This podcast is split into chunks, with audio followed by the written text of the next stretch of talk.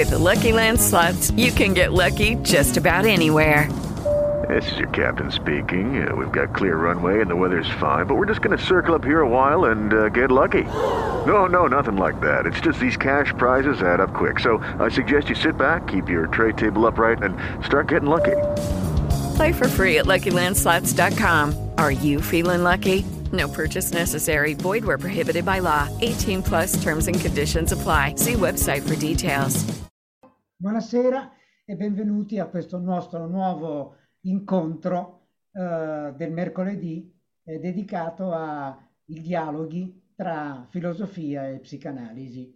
Um, vorrei tanto per cominciare introdurre i nostri ospiti e salutare ovviamente Davide D'Alessandro che eh, ha organizzato questi incontri per Polite e, e come sempre condurrà, condurrà eh, l'intervista e ovviamente eh, saluto eh, il professor Salvatore Natoli che ringrazio eh, di, essere, di aver accettato il nostro invito e vorrei spendere due parole per presentarlo. Il professor Natoli eh, si è laureato alla Cattolica di Milano, ha insegnato in diverse università italiane, Ca' Foscari, eh, alla, alla, statale, poi anche a, alla Bicocca e infine all'Università Vita e Salute San Raffaele di Milano.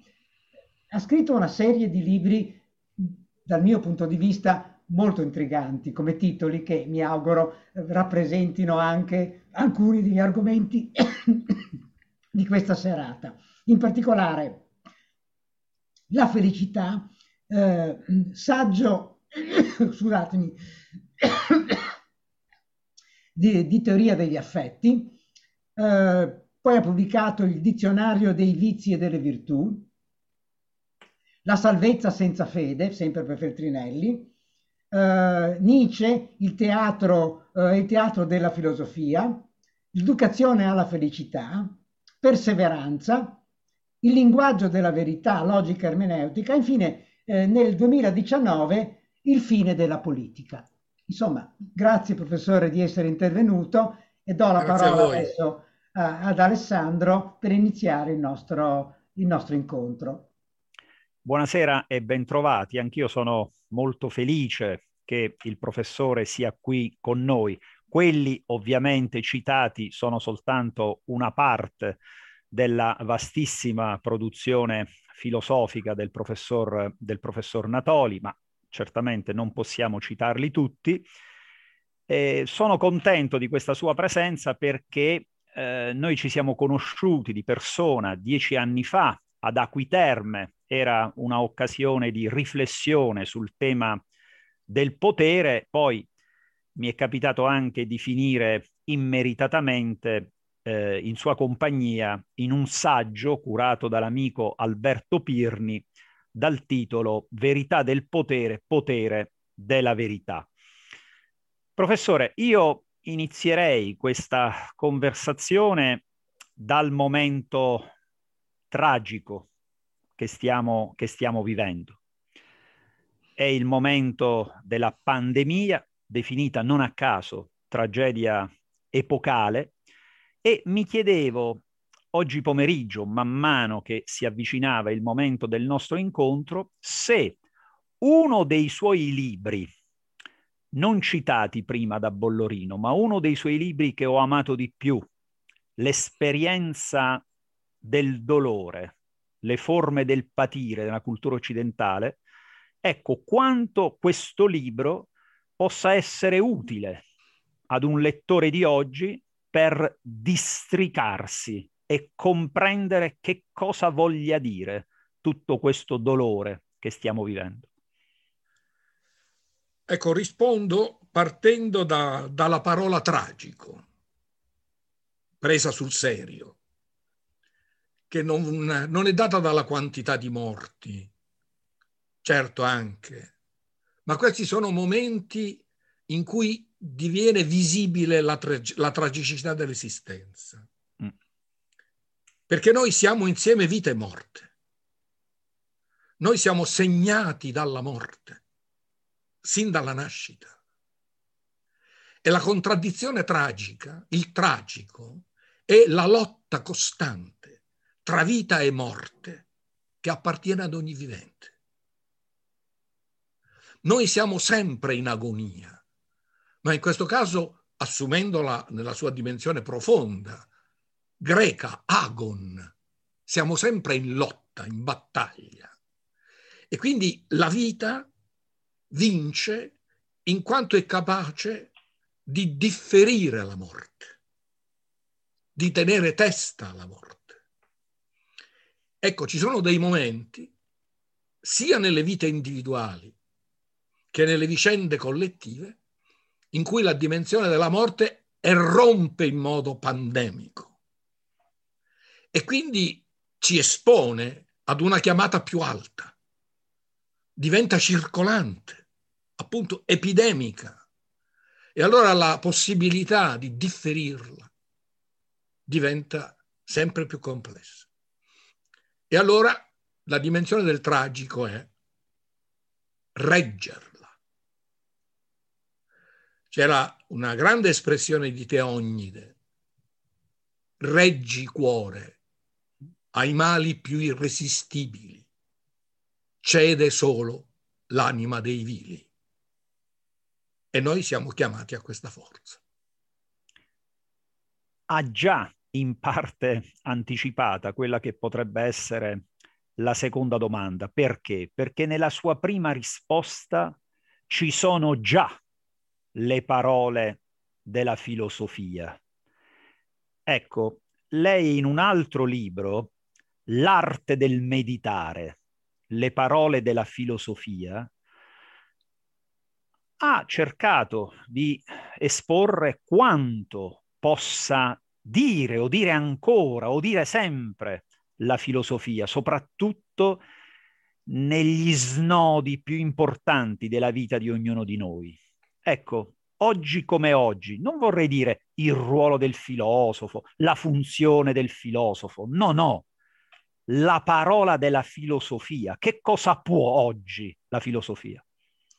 Beh, la filosofia mh, ha una dimensione che riguarda il modo di viverla, di praticarla da parte di ognuno. E siccome noi siamo collocati nel tempo, uso un'espressione di Hegel, la filosofia è la ripresa del proprio tempo nel pensiero.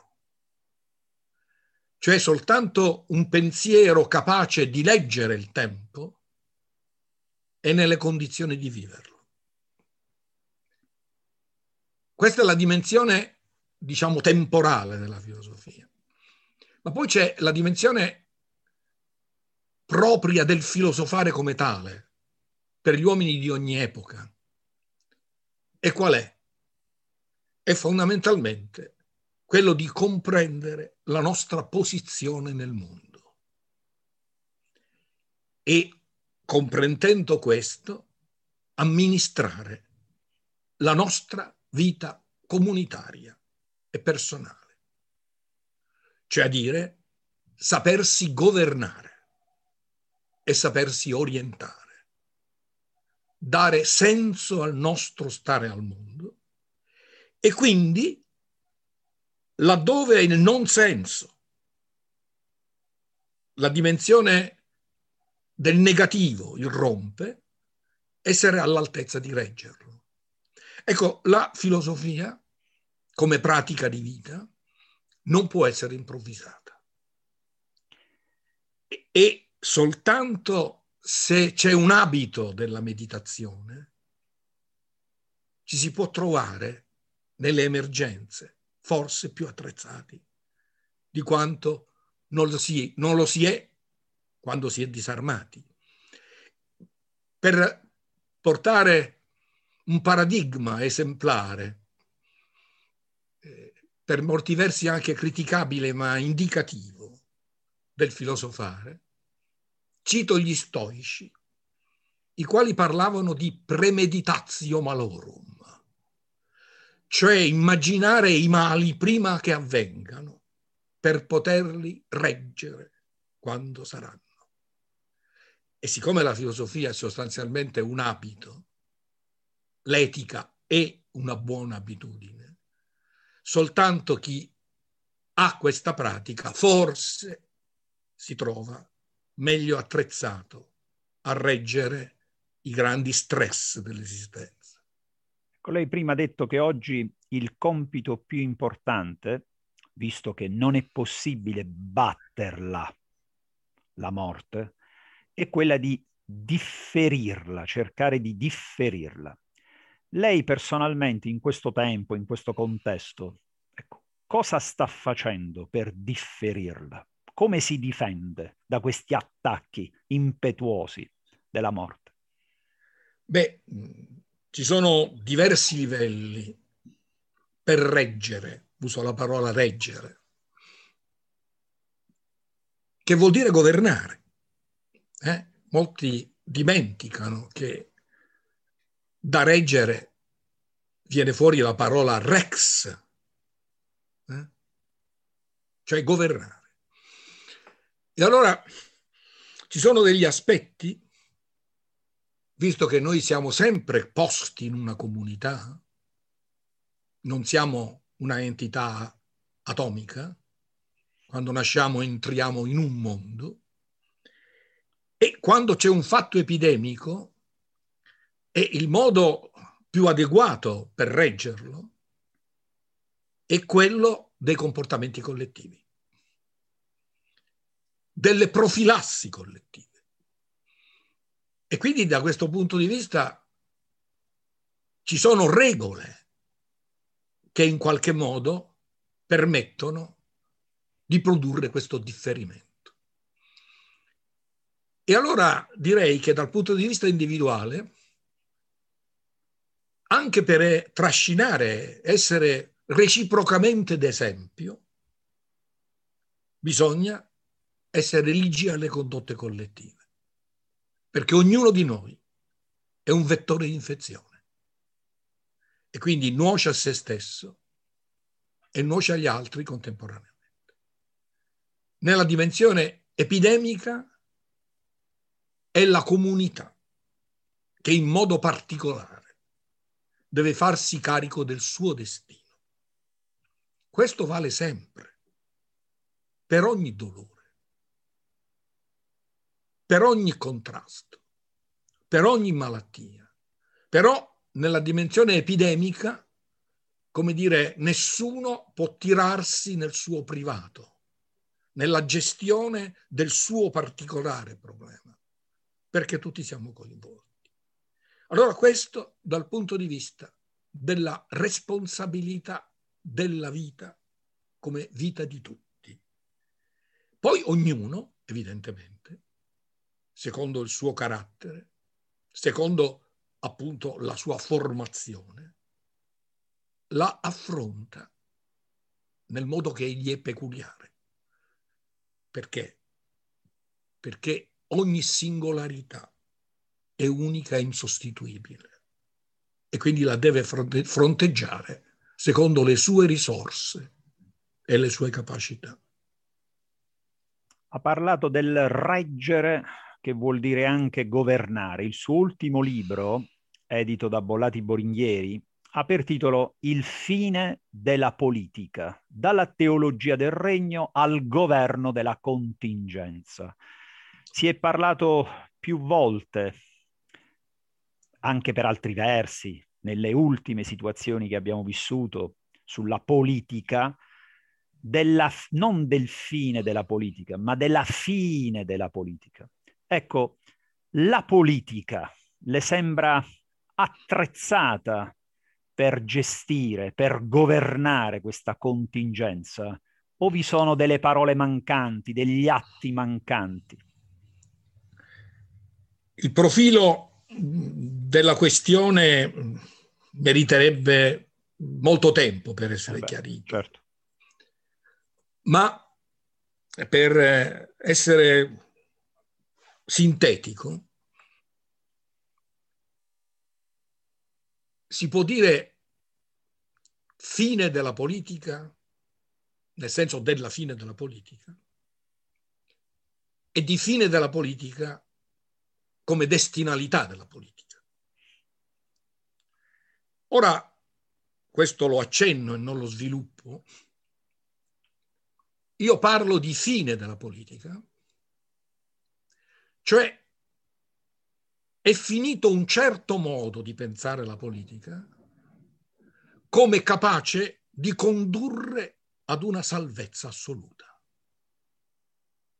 che è stato il grande dramma del Novecento,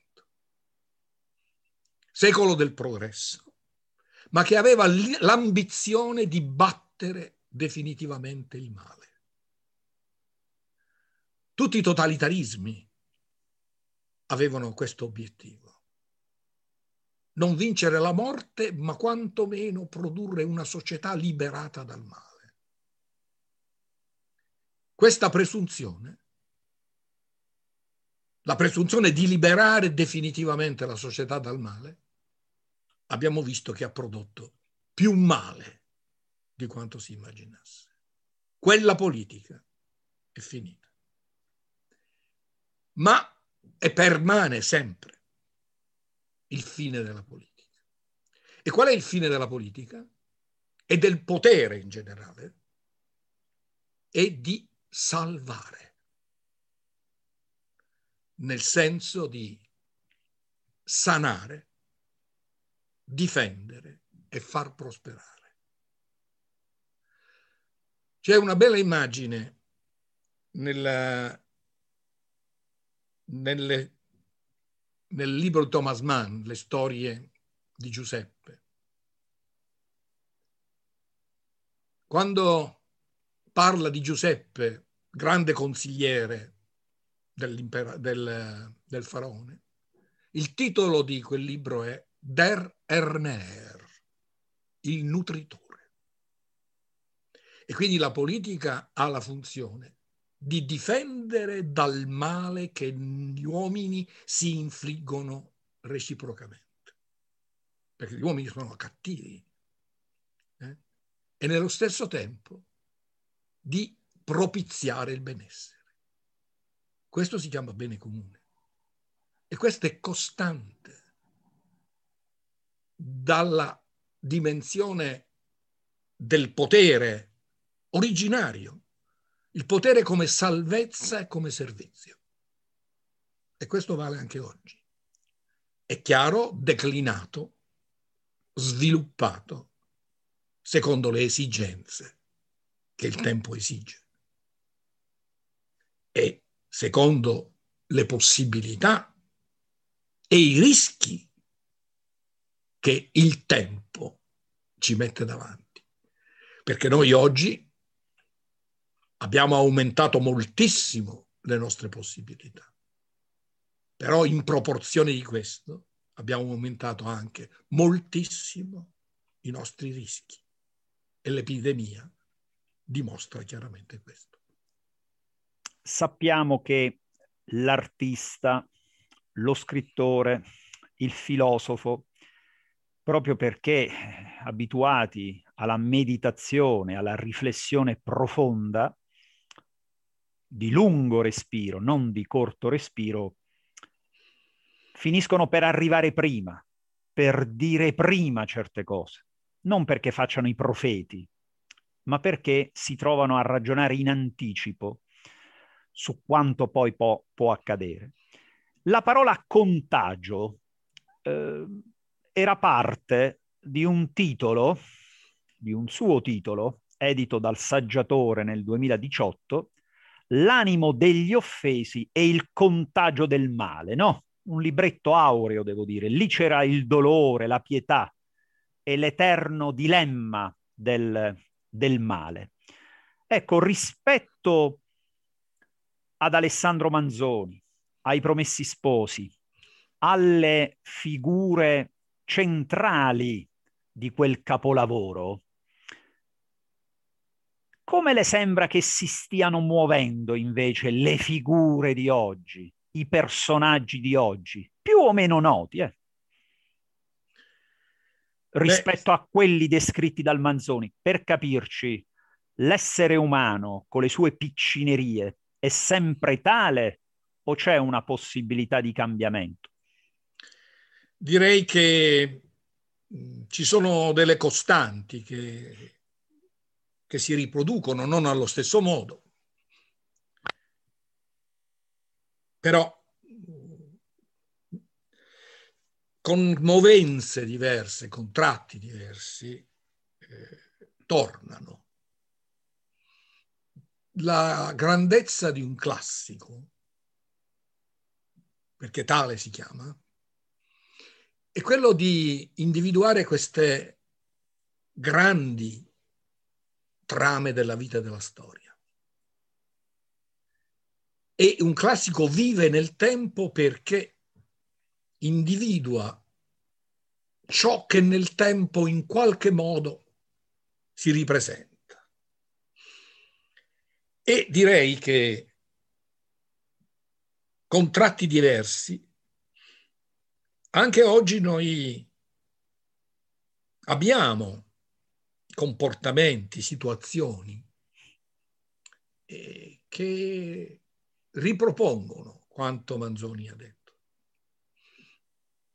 Per esempio, la dimensione della diseguaglianza, di chi profitta della paura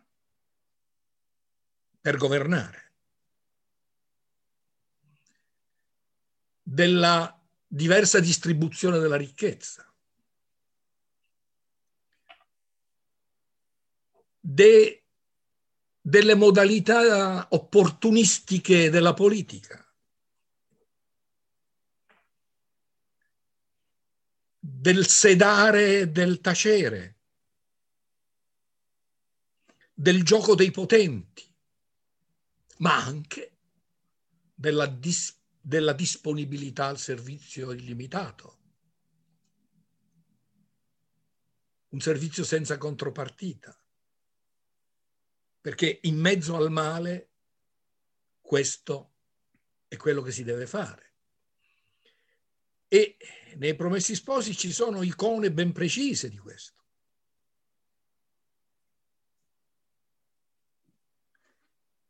La comunità familiare, il paese, l'ambiente che sta intorno a questa famiglia,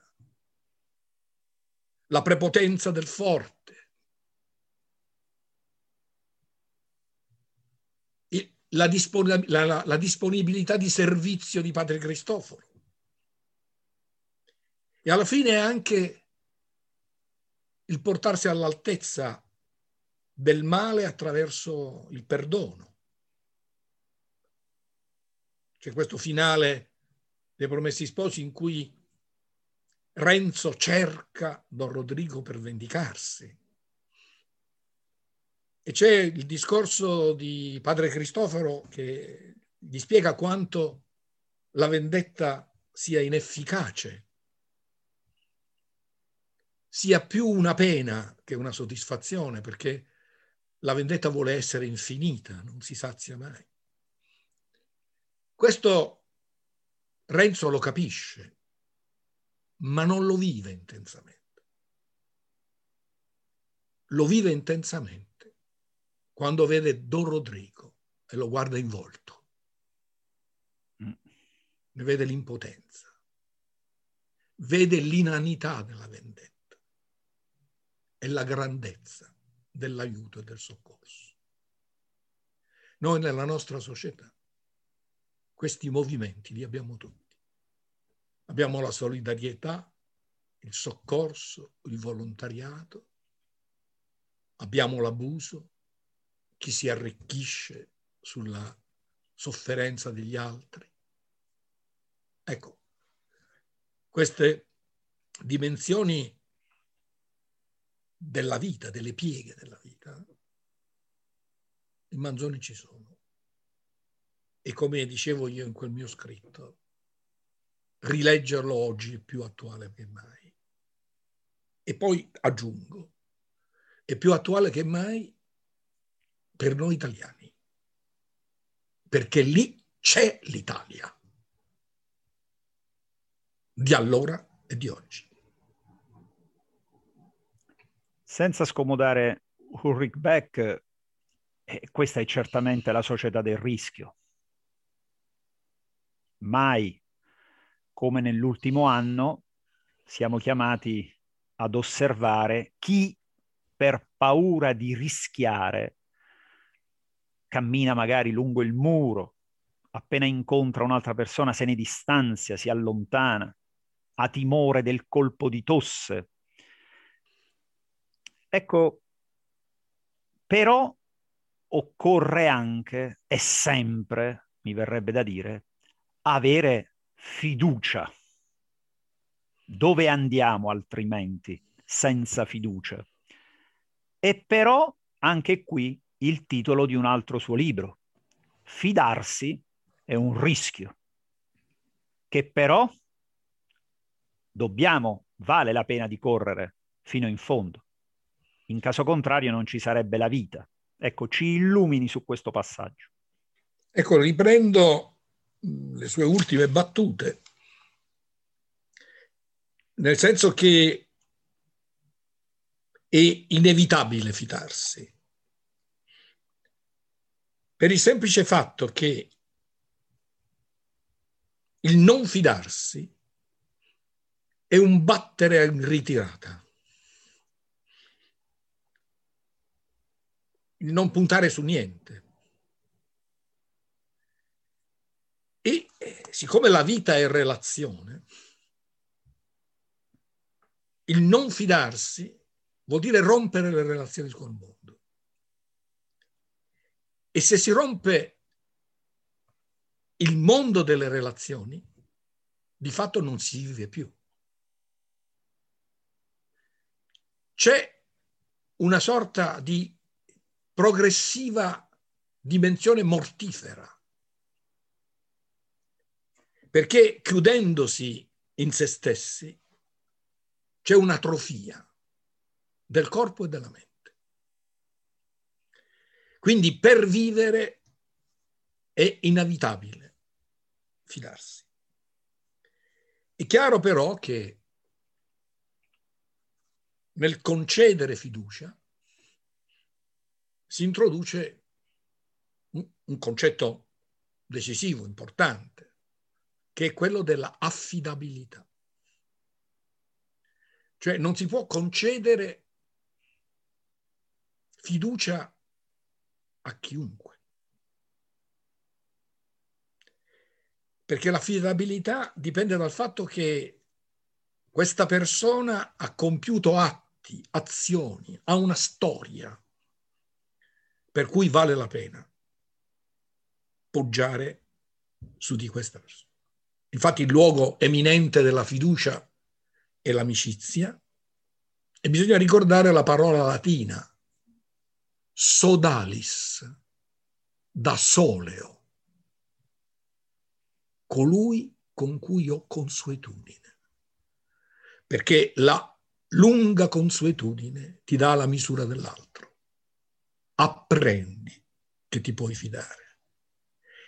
Questo vale nelle relazioni personali, ma questo vale anche nella affidabilità delle istituzioni. Le istituzioni che disilludono rompono il legame sociale, perché ognuno fa corsa per se stesso e nessuno arriva alla meta.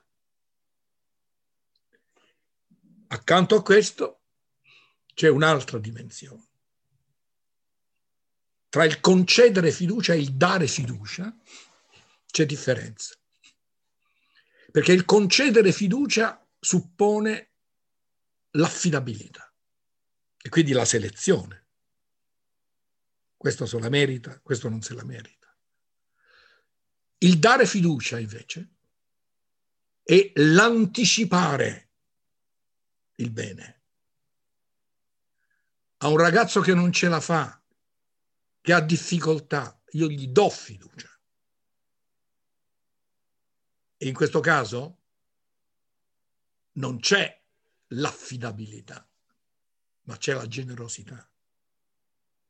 E quindi c'è un aspetto della fiducia che non è quella del concedere, ma è quella del dare. E in una situazione come un'epidemia, in cui i deboli e i caduti sono tanti, direi che è molto importante dare fiducia, porgere aiuto. È chiaro che per fare questo e questo è un vero grande problema, bisogna avere fiducia in se stessi. Perché è difficile dare fiducia senza avere fiducia in se stessi. Ma cosa vuol dire avere fiducia in se stessi? Vuol dire avere fiducia nelle proprie capacità. Ci credo, lo so fare, ma vuol dire anche un'altra cosa. Lucky Land Casino asking people what's the weirdest place you've gotten lucky? Lucky? In line at the deli, I guess? Aha, in my dentist's office. More than once, actually. Do I have to say? Yes, you do. In the car before my kids' PTA meeting. Really? Yes. Excuse me, what's the weirdest place you've gotten lucky? I never win and tell. Well, there you have it. You can get lucky anywhere playing at LuckyLandSlots.com. Play for free right now. Are you feeling lucky? No purchase necessary. Void where prohibited by law. 18 plus. Terms and conditions apply. See website for details. Hello, it is Ryan, and I was on a flight the other day playing one of my favorite social spin slot games on ChumbaCasino.com. I looked over the person sitting next to me, and you know what they were doing? They were also playing Chumba Casino. Coincidence? I think not. Everybody's loving having fun with it. Chumba Casino is home to hundreds of casino-style games that you can play for free anytime, anywhere even at 30,000 feet. So sign up now at ChumbaCasino.com to claim your free welcome bonus. That's ChumbaCasino.com and live the Chumba life. No purchase necessary. BGW. Void were prohibited by law. See terms and conditions. 18 plus. Sono talmente forte che anche se dovessi fallire, ho la forza di sopportare la sconfitta e di ricominciare. Di reggerla. Di reggerla. lei prima ha detto che siamo chiamati a stare al mondo, certo. però questo stare al mondo non si improvvisa. Ha parlato di formazione. Non a caso ha scritto anche un libro che ha per titolo L'edificazione di sé, istruzioni sulla vita interiore. Ecco, come ci si edifica? Lei lo spiega in questo libro quanto è importante nella edificazione di sé la perseveranza. Non a caso parola che fa parte di un altro suo titolo. Beh, nella, nell'elenco delle, delle virtù, la perseveranza ha una caratteristica particolare. Premetto che tutte le virtù si intrecciano tra loro. Perché tutte le virtù non sono altro che modificazioni di una dimensione unica, che è la realizzazione della propria potenza. La, la virtù è arete, è l'ars, è la forza, è l'abilità ad esistere. E quindi da questo punto di vista la virtù differisce dal vizio perché la virtù genera, benefica, il vizio distrugge. Allora questa è la dimensione fondamentale. Allora la pratica delle virtù vuol dire che in ogni contesto in cui io mi trovo, ho bisogno di una virtù particolare. È come l'acqua di un fiume, le anse di un fiume, che a seconda delle, delle osta- degli ostacoli che incontrano, che incontra quest'acqua, prende forma diversa, di ruscello, di lacustre, ecco. È la stessa forza eh, che si definisce a secondo delle relazioni. Ora, in questo senso, tutte le virtù si richiamano come l'arcobaleno. Eh?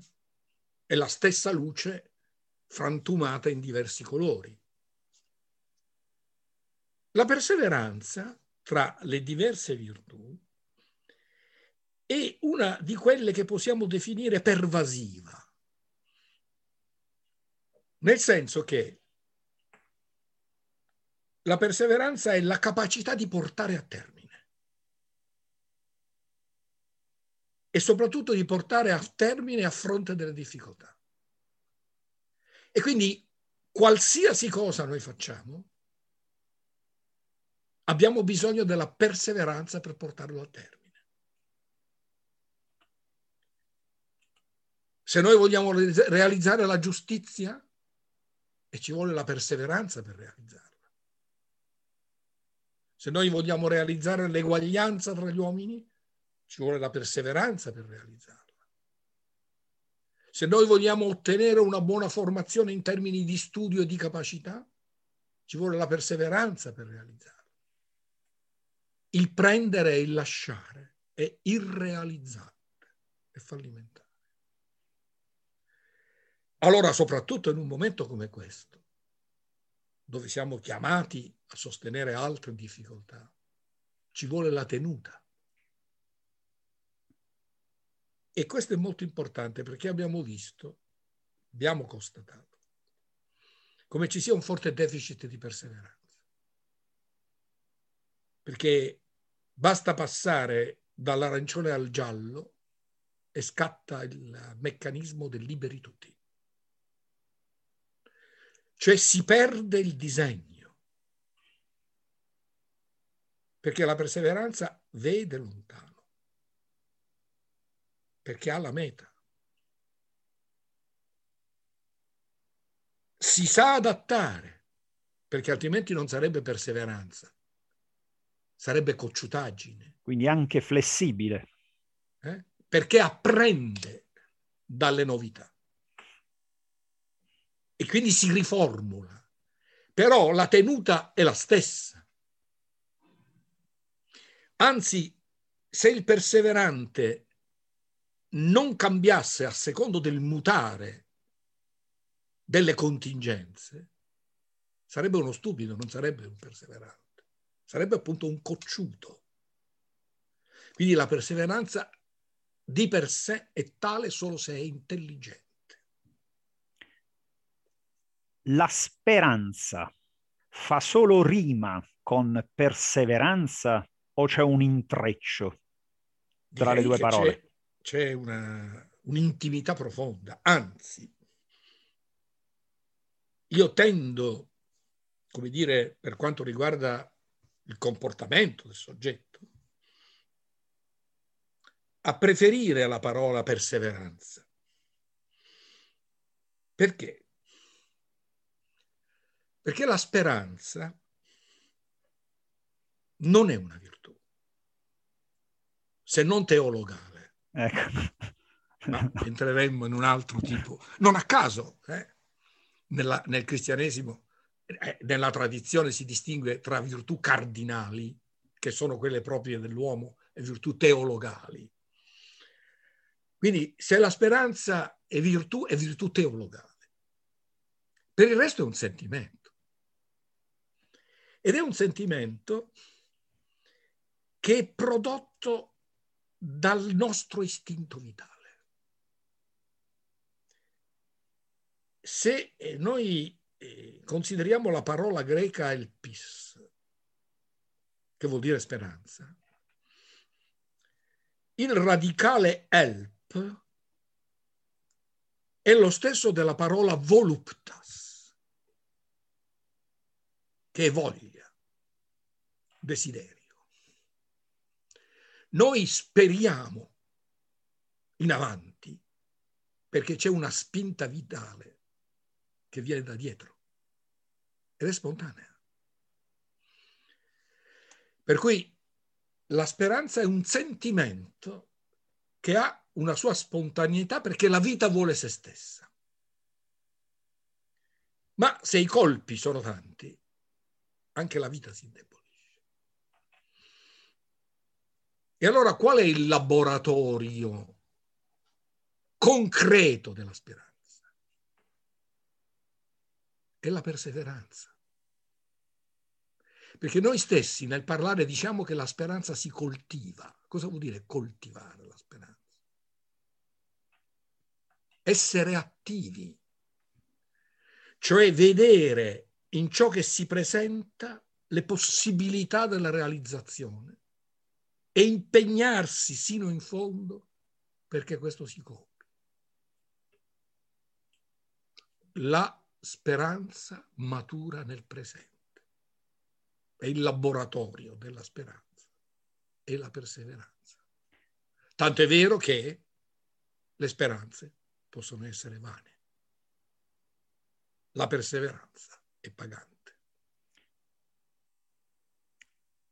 Lei prima ha detto che quando passiamo dall'arancione al giallo si accende la luce verde per giocare con i colori e si passa al liberi tutti, dimenticando il limite, il concetto di limite. Ecco, quanto sarebbe importante ricordare ad ogni essere umano l'ammonizione greca di conoscere il proprio limite, di non oltrepassarlo, pena la disfatta. Eh, questa è la dimensione centrale ed è la filosofia intesa nel senso greco del termine, come vita filosofica. E nel mio lessico, nel mio vocabolario, nei miei scritti, io ho sempre impiegato la parola etica del finito, etica della finitezza. Cioè per vivere bene noi, noi dobbiamo essere all'altezza della nostra finitezza. E quindi non dimenticare mai, perché poi lo apprendiamo dalla vita stessa, di pretendere qualcosa che esce dalla nostra portata. Quindi dobbiamo misurare sempre la proporzione tra il desiderio tendenzialmente infinito e le condizioni per poter portare a termine un risultato, in base alle nostre forze. Nell'etica di Aristotele c'è una distinzione molto bella, usando due parole greche. Bulesis e buleusis. Bulesis è il desiderio, la voglia. Ed è necessario averla, perché altrimenti non ci spingeremmo mai verso l'oltre. La voglia. Però c'è la, bule, la buleusis, che è la decisione, la ponderazione. E allora per non cadere in un delirio di onnipotenza, di volta in volta dobbiamo ponderare quanto è proporzionato tra mezzi e fini e soprattutto scegliere ciò che è meglio per noi. E se non abbiamo la conoscenza di noi stessi, falliamo. Alessandra Podda, che è un'ascoltatrice, ci dice che i personaggi del Manzoni rappresentano tipi personologici che troviamo ancora oggi. Poi aggiunge una novità, la distruzione spregiudicata dei legami sociali che un tempo costituivano l'antidoto alla disperazione. Non a caso lei prima ha parlato di essere uomini in relazione. Ecco, quanto è importante la distruzione di questi legami sociali che sono andati certamente perduti e come ricostituirli se è possibile. Ecco, la, la pandemia ha mostrato in un modo abbastanza evidente che laddove non c'è un sentimento forte di relazione, dove per eh, relazione intendo il farsi carico della finitezza comune, e ci sono solitudini, ci sono abbandoni. E ci sono state tante morti in solitudine. solitudini dovute anche spesso a dei sistemi comunitari,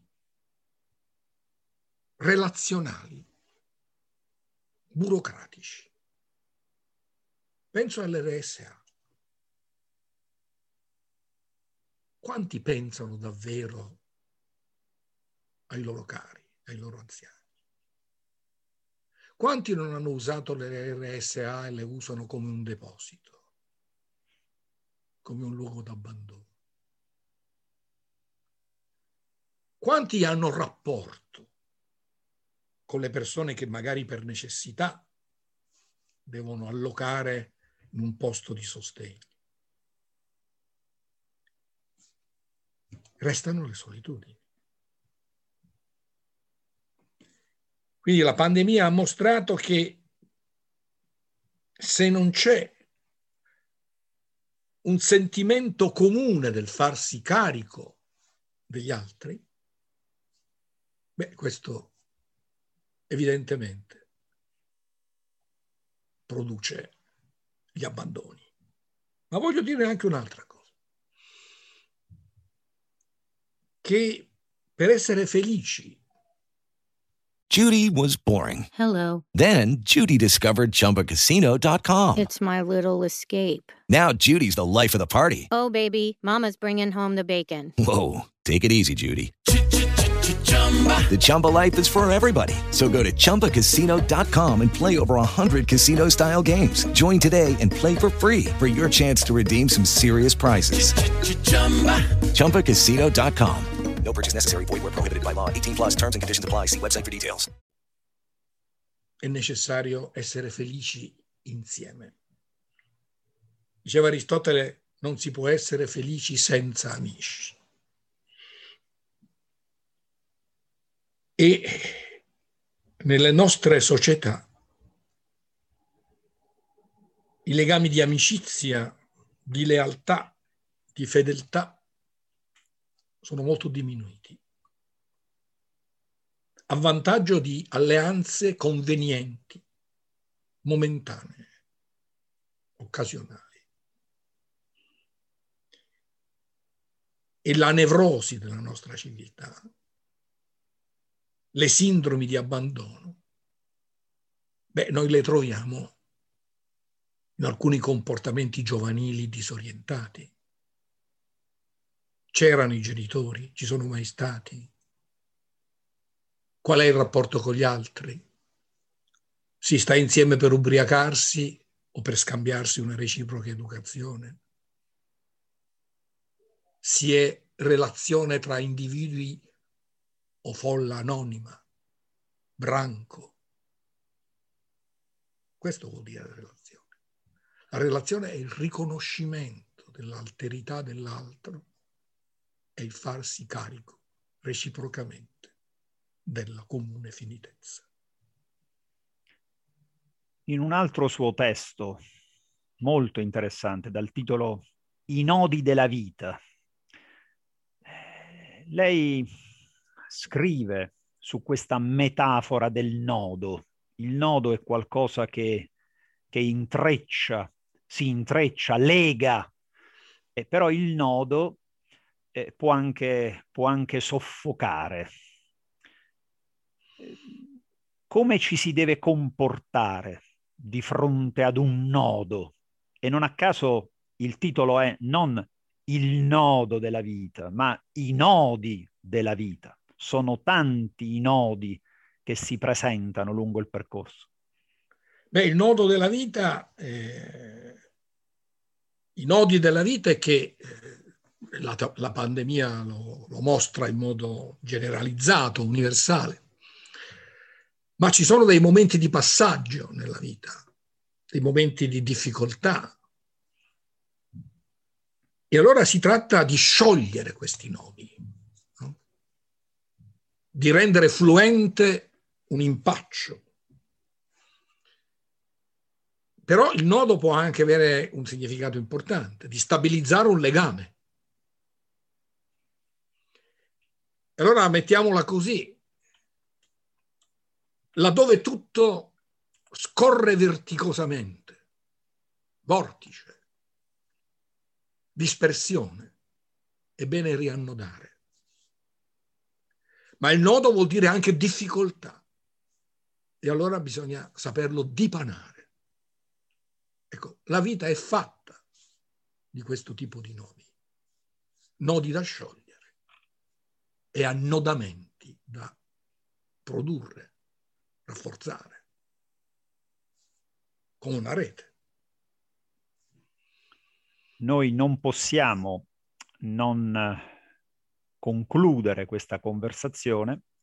Prima le è sfuggita, ecco, diciamo, dalla, dal discorso il termine felicità. Questo suo libro che aveva per titolo La felicità, saggio di teoria degli affetti. Oggi eh, non può essere una parola perduta, è sempre una parola sperata, però oggi è anche una parola dimenticata. Facciamo davvero fatica a coniugarla. Ecco, come si può ritornare alla felicità? Ecco, risulta molto più semplice intendere felicità dopo tutto quello che ci siamo detti sino ad ora. Perché la felicità ha due facce. Una caratterizzata dal momento, dalla momentaneità, e l'altra frutto di un guadagno, di un processo.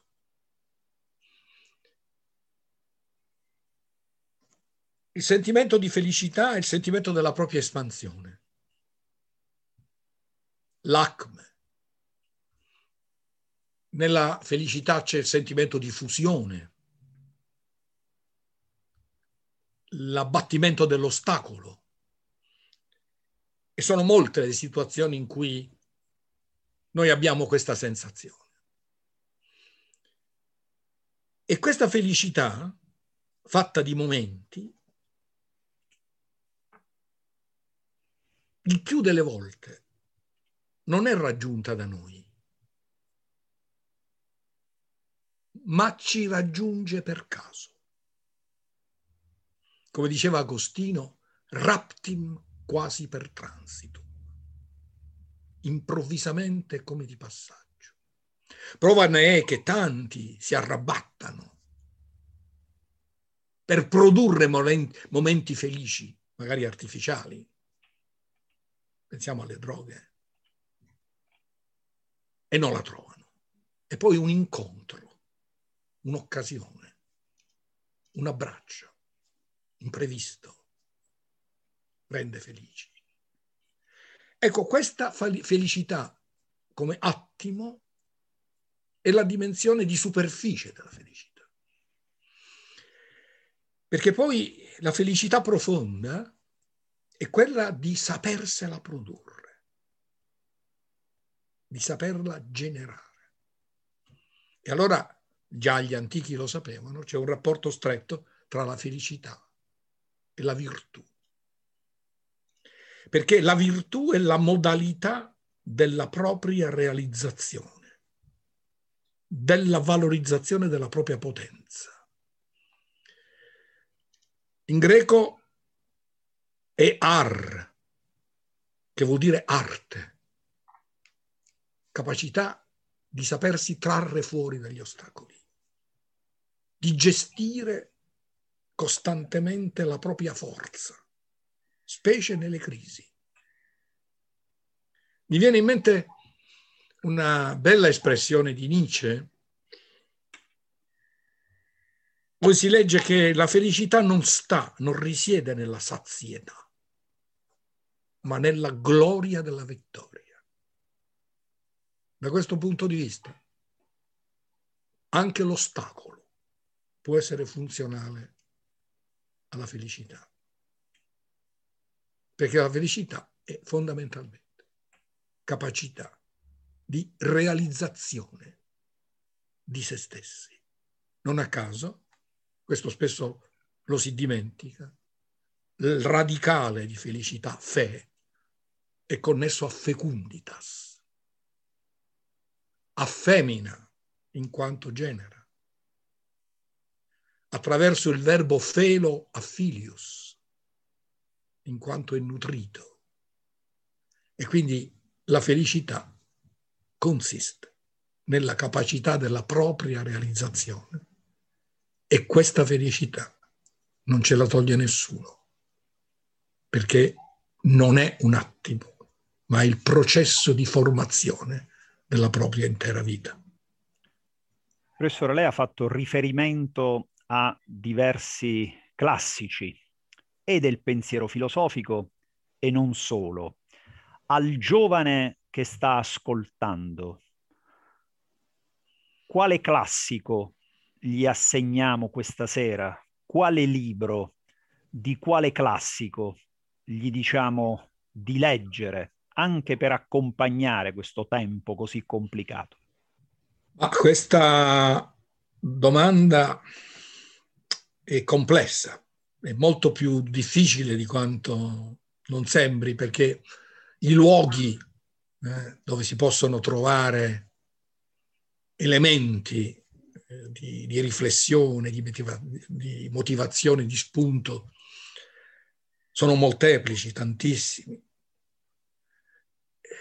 Quindi dare un'indicazione, sì, è di comodo, potrei dire Platone, Aristotele, anche molti autori contemporanei, anche nel romanzo, Camus, Manzoni.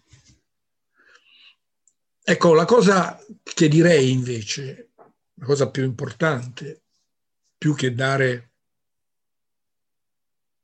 un libro, che può essere un aiuto, è di stimolare la curiosità. Cioè andate a cercare. E mm, c'è una bella immagine nelle confessioni di Agostino che prelude alla sua conversione. Lui è alla ricerca. e si imbatte in un libro. E una voce interiore gli dice, tolle et legge, prendilo e leggilo. Ed era l'Ortensio di Cicerone. Direi a tutti e soprattutto ai giovani, andate a cercare. Andate a cercare con curiosità e per una educazione alla lettura, andate a leggere non soltanto quello che viene consigliato, ma l'immane patrimonio che voi scoprite attraverso la vostra curiosità e alla vostra ricerca. Bollorino, eh, non è vero che questa sera chiudiamo alle 8, vero? No, faccio la, la battuta per dire che eh, insomma, da tutta, da tutta questa saggezza, da tutto questo sapere che quando è vero il sapere non è fine a se stesso, ma diventa trasmissibile, può passare come il messaggio no? che passa attraverso questi strumenti tecnologici, e facciamo davvero fatica a chiudere. Comunque, io ringrazio il professore e do la parola al nostro editore. Vede, professor Natoli, eh, io credo che tutti quelli che l'hanno ascoltata la devono ringraziare, lo sa perché? Non perché lei ha fatto oggi, anche se vogliamo, ma non è così, una lezione di filosofia. Lei ci ha regalato una lezione di passione. E questa è una cosa bellissima, che io credo sia quello che io mi sto portando dietro in questa serata e mi auguro sinceramente che chi ci ascolta adesso in diretta e i tantissimi che poi seguiranno in differita riescano a cogliere. Io credo che eh, non è quello che lei ci ha raccontato la passione per lo studio, la passione per l'approfondimento, certo, sono fondamentali, io ho colto la passione per la vita nelle sue parole. E credo che questo sia un grande insegnamento, uh, davvero maestro, uh, nel senso più alto del termine e più antico, no? Sì. E più antico. E mi auguro che tutti noi ce lo portiamo dietro, non solo nell'Inc e Dunk, ma come un qualcosa che ogni tanto ci dobbiamo ricordare. Vivi con passione, vivi con passione, vivi con passione. Qualunque cosa tu faccia. Ecco, io credo che questo è il regalo che lei ci ha fatto, eh, di cui quindi sinceramente profondamente la ringrazio a nome della rivista, a nome dei suoi lettori, a nome di tutti quanti ci hanno ascoltato. Insomma, professore, anche l'epoca, anche l'epoca delle passioni tristi può essere resa meno triste, ecco, potremmo concluderla così. No, ci possono essere le passioni attive. Mm perché Spinoza è lui eh. che parla di passioni tristi, ma ci sono le passioni attive. Anzi, se noi ci rendiamo protagonisti della nostra potenza, sempre in relazione con le potenze che ci circondano, accomunando la forza, eh, questo ci fa crescere. Per usare l'espressione spinoziana, homo homini deus, ogni uomo sia per l'altro uomo come un Dio. Con queste parole purtroppo dobbiamo, siamo essendo svizzeri, eh, concludere il nostro incontro eh, e ovviamente annuncio, come è il solito, eh, diciamo il nostro nuovo appuntamento. Mercoledì prossimo, il 24, nella nostra alternanza tra filosofi e, e psicoanalisti, avremo ospite Carmelo Licitra Rosa, che è uno psichiatra e uno psicanalista eh, junghia, eh, lacaniano. Per cui vi saluto, vi ringrazio e arrivederci al prossimo nostro incontro.